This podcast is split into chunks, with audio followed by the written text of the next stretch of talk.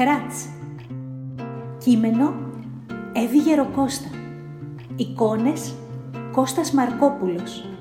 Από τις εκδόσεις Καλλιδοσκόπιο. Από τότε που έμαθε τον εαυτό του, έμαθε να κοιτάζει κάτω. Όχι το χώμα, όχι τις πέτρες, όχι τα μυρμήγκια. Τα παπούτσια των ανθρώπων κοιτούσε. Δεν τα έπαιρνε τα μάτια του από εκεί και ας του έλεγε η μαμά του πως δεν είναι ευγενικό να καρφώνουμε το βλέμμα μας.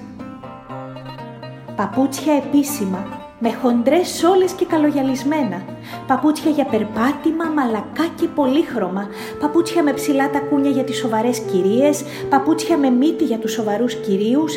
Παπούτσια μικρά για τα παιδιά. Παπούτσια τεράστια για αυτούς που έμοιαζαν με γίγαντες παπούτσια πλαστικά για την παραλία, παπούτσια σατινένια για χορό, παπούτσια για το βουνό, παπούτσια για παιχνίδι, παπούτσια για τρέξιμο, παπούτσια για το σπίτι, παπούτσια για την πανιέρα, παπούτσια για τη βροχή, παπούτσια για δάχτυλα μεγάλα και άλλα για δάχτυλα μικρά.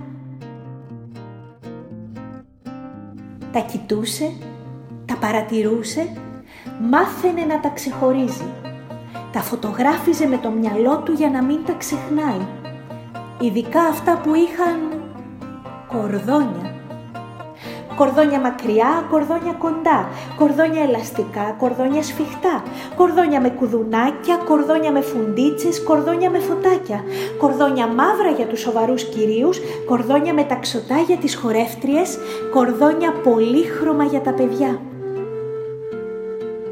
Τα φοβόταν τα κορδόνια όχι, δεν έμοιαζαν με μεγάλα σκουλίκια. Ούτε φοβόταν ότι θα τυλίγονταν γύρω του και θα τον έπνιγαν. Ούτε ότι θα χάνονταν από τα παπούτσια και τα παπούτσια θα ένιωθαν μοναξιά.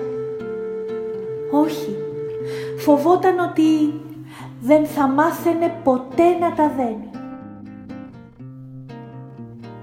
Ο Φιόγκος έμοιαζε άπια στο όνειρο. Ήταν σίγουρα το πιο δύσκολο πράγμα στον κόσμο, όμως Ούτε ο κόμπος ήταν παιχνιδάκι. Από πού να ξεκινήσει και πού να τελειώσει. Κόντευε οχτώ χρονών και όλοι οι φίλοι του ήξεραν να δένουν τα κορδόνια τους. Εκείνος όμως φορούσε ακόμα παπούτσια με χράτς. Είχε ένα ζευγάρι άσπρα, ένα ζευγάρι πράσινα και ένα ζευγάρι κόκκινα. Ολόιδια, αλλά με διαφορετικό χρώμα. Κάθε φορά που περνούσε από το τσαγκαράδικο της γειτονιάς του, εκείνο που είχε απ' έξω έναν τσαγκάρι μαριονέτα που χτυπούσε ασταμάτητα το σφυράκι του, έβλεπε στη βιτρίνα τα εκατοντάδες κορδόνια που πουλιούνταν και τα κοιτούσε με μάτια γουρλωμένα. Μετά χαμήλωνε το κεφάλι και κοιτούσε τα χράτς του. Στον ύπνο του έβλεπε σχεδόν κάθε νύχτα όνειρα με παπούτσια και κορδόνια. Ο καιρός περνούσε και το αγόρι μεγάλωνε. Μάθαινε γραμματική, μαθηματικά, ξένες γλώσσες, γεωγραφία, κολύμπι, χορό, μουσική, μαγειρική. Όμως δεν μάθαινε να δένει τα κορδόνια του. Απέκτησε χράτς σε μεγαλύτερο νούμερο και στα ίδια χρώματα. Ένα ζευγάρι άσπρα, ένα ζευγάρι πράσινα και ένα ζευγάρι κόκκινα. Περνούσε κάθε μέρα από το τσαγκαράδικο της γειτονιάς του. Ο τσαγκάρης Μαριονέτα ήταν ταλαιπωρημένος από τον χρόνο, αλλά εξακολουθούσε να χτυπά ασταμάτητα το σφυράκι του. Το αγόρι έβλεπε τα εκατοντάδες κορδόνια που πουλιούνταν και τα κοιτούσε με μάτια γουρλωμένα κορδόνια μακριά, κορδόνια κοντά, κορδόνια ελαστικά, κορδόνια σφιχτά, κορδόνια με κουδουνάκια, κορδόνια με φουντίτσες, κορδόνια με φωτάκια. Κορδόνια μαύρα για τους σοβαρούς κυρίους, κορδόνια με ταξωτά για τις χορεύτριες, κορδόνια πολύχρωμα για τα παιδιά. Μετά χαμήλωνε το κεφάλι και κοιτούσε τα χράτς του. Ο καιρός πέρασε κι άλλο. Και το αγόρι έμαθε να νιώθει. Πάντα ένιωθε, όμως τώρα τα συναισθήματα είχαν όνομα.